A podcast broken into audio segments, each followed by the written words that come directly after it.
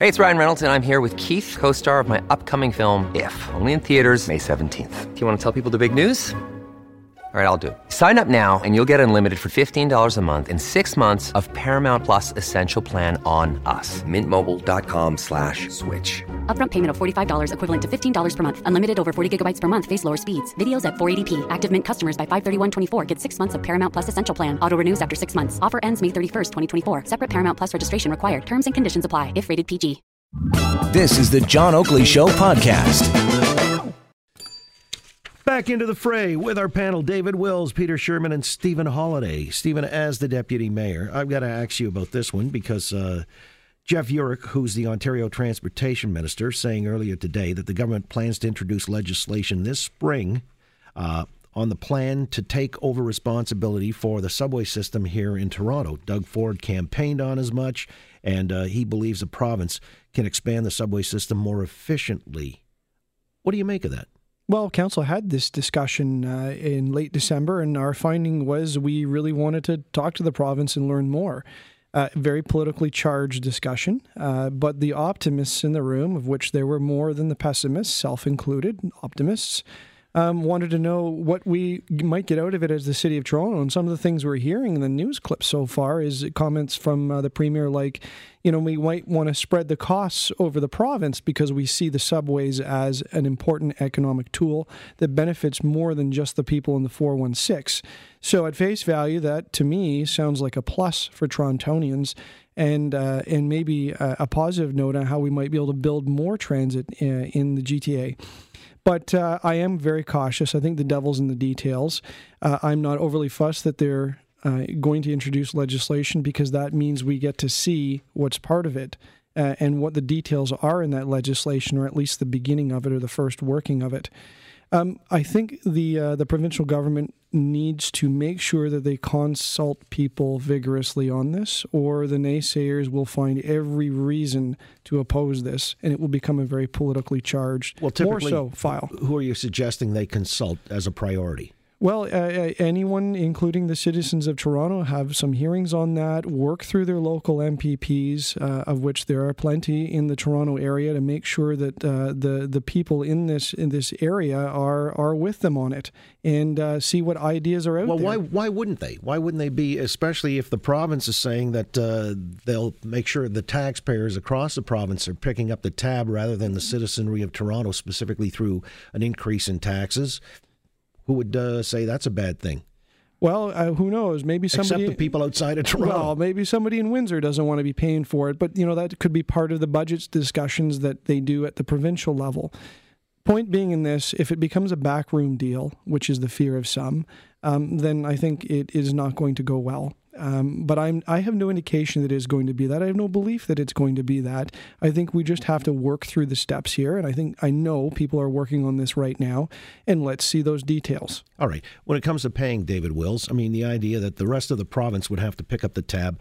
I'd heard earlier today, you know, people outside of Toronto proper, uh, they get resistant to that and thinking that Torontonians are, you know, getting a soft ride anyway with their municipal taxes. So is Ford right though that this accrues to the benefit of all Ontarians. So somebody in Peterborough uh, or up there in uh, York region has no reason to complain. Well, I think right now the, the the taxpayers of Ontario are paying for part of the TTC sure. and the subway, and they they would on any capital project, just like Toronto taxpayers pay for capital projects in other parts. It comes out of general revenue. So I don't think that's the. I, I think that's a bit of a misleader that it's going to be more expensive for other people in Ontario. I think what we're looking at is this could be a really good idea because the province is bigger and has more experience with these big multi-billion dollar projects. What the devil in the detail is is are the priorities going to be fixing the problem with overcapacity and overcrowding that exists right now? Because if their if their plan is to extend the Yonge line and extend out into Pickering, which the, the premier also talked about during the campaign, all that does is shift where the trains get full further out so that, you know, like I live near Davisville Station. When I take the subway in the morning, I often have to wait two, three, four trains before I can get on. If they extend it even longer, it's just going to be worse. So I think the de- the detail is going to be key, but it could be very good because I think the province has the capacity to maybe do it uh, bigger and faster uh, in a coordinated way, providing that it serves Toronto and the, the communities around it that also use the you know people outside of Toronto use it now.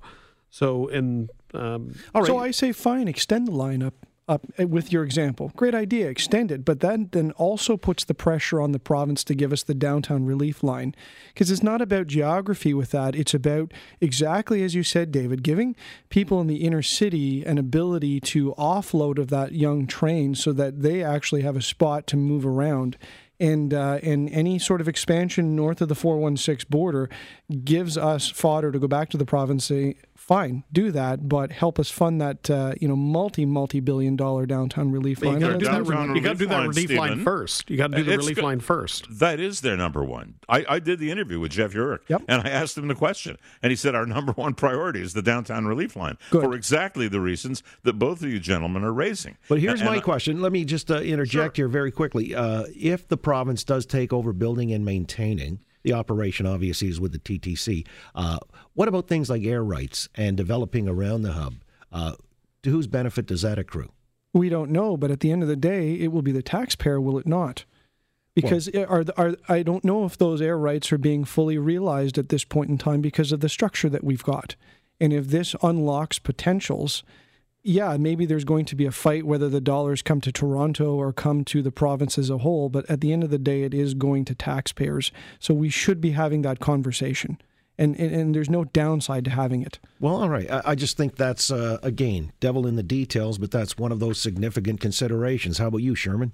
They got a guy who's uh, facilitating these talks, which begin apparently tomorrow between the city and uh, the province. And he's working for free, by the way. He just happens to be a savvy guy and a good negotiator. I am told. Uh, I think that can only be a good thing. Number one. Number two. Uh, the, the, question was put: um, your your government reduced the council size to 25. A lot of fanfare around that. Do you not feel that the council has the ability to make the decisions that are necessary? And he said, no, they don't. And, and they've proven that because every time there's a plan for Subway, and he's right about this, I have to say, um, every time there's a plan for Subway, it gets changed to another plan for Subway. And, and aside from the fact that there's a line that Greg Sorbara facilitated up to Vaughan, we haven't built much Subway in the past 10 or 20 years. And, and I think everybody knows downtown relief line is number one. Yonge Street Extension is in there. There are a few other things that need to be uh, dealt with. King Street, perhaps, but the province is in a position to move forward. And I think that subject obviously to an awful lot of issues, air rights and everything else, um, that that we're going to have a decision on this sometime in 2019 makes me as a, a Torontonian, I'm now a Torontonian, pretty damn happy. Well, here's a harbinger of perhaps uh, what lies ahead. Uh, we've got the GO service that's been extended to Kitchener, and apparently that's crammed the trains. Even the mayor of Brampton has been rather outspoken about it. Uh, he sent a message to the transportation minister, Mr. Yurek, and uh, he's going to join us, by the way, after 6.30, Patrick Brown, on this program. I promised I won't talk about Fidelity or anything along those lines, but wanted to come back and uh, discuss these matters of crowding, overcrowding on the GO system as our next topic worthy of discussion for Pizzaville, pound 3636. David Wills, Peter Shurman, Stephen Holyday on The Oakley Show, Global News Radio, 640 Toronto. Thanks for listening to the John Oakley Show podcast. Be sure to rate, review, and subscribe for free at Apple Podcasts, Google Podcasts, and anywhere else you get your on demand audio.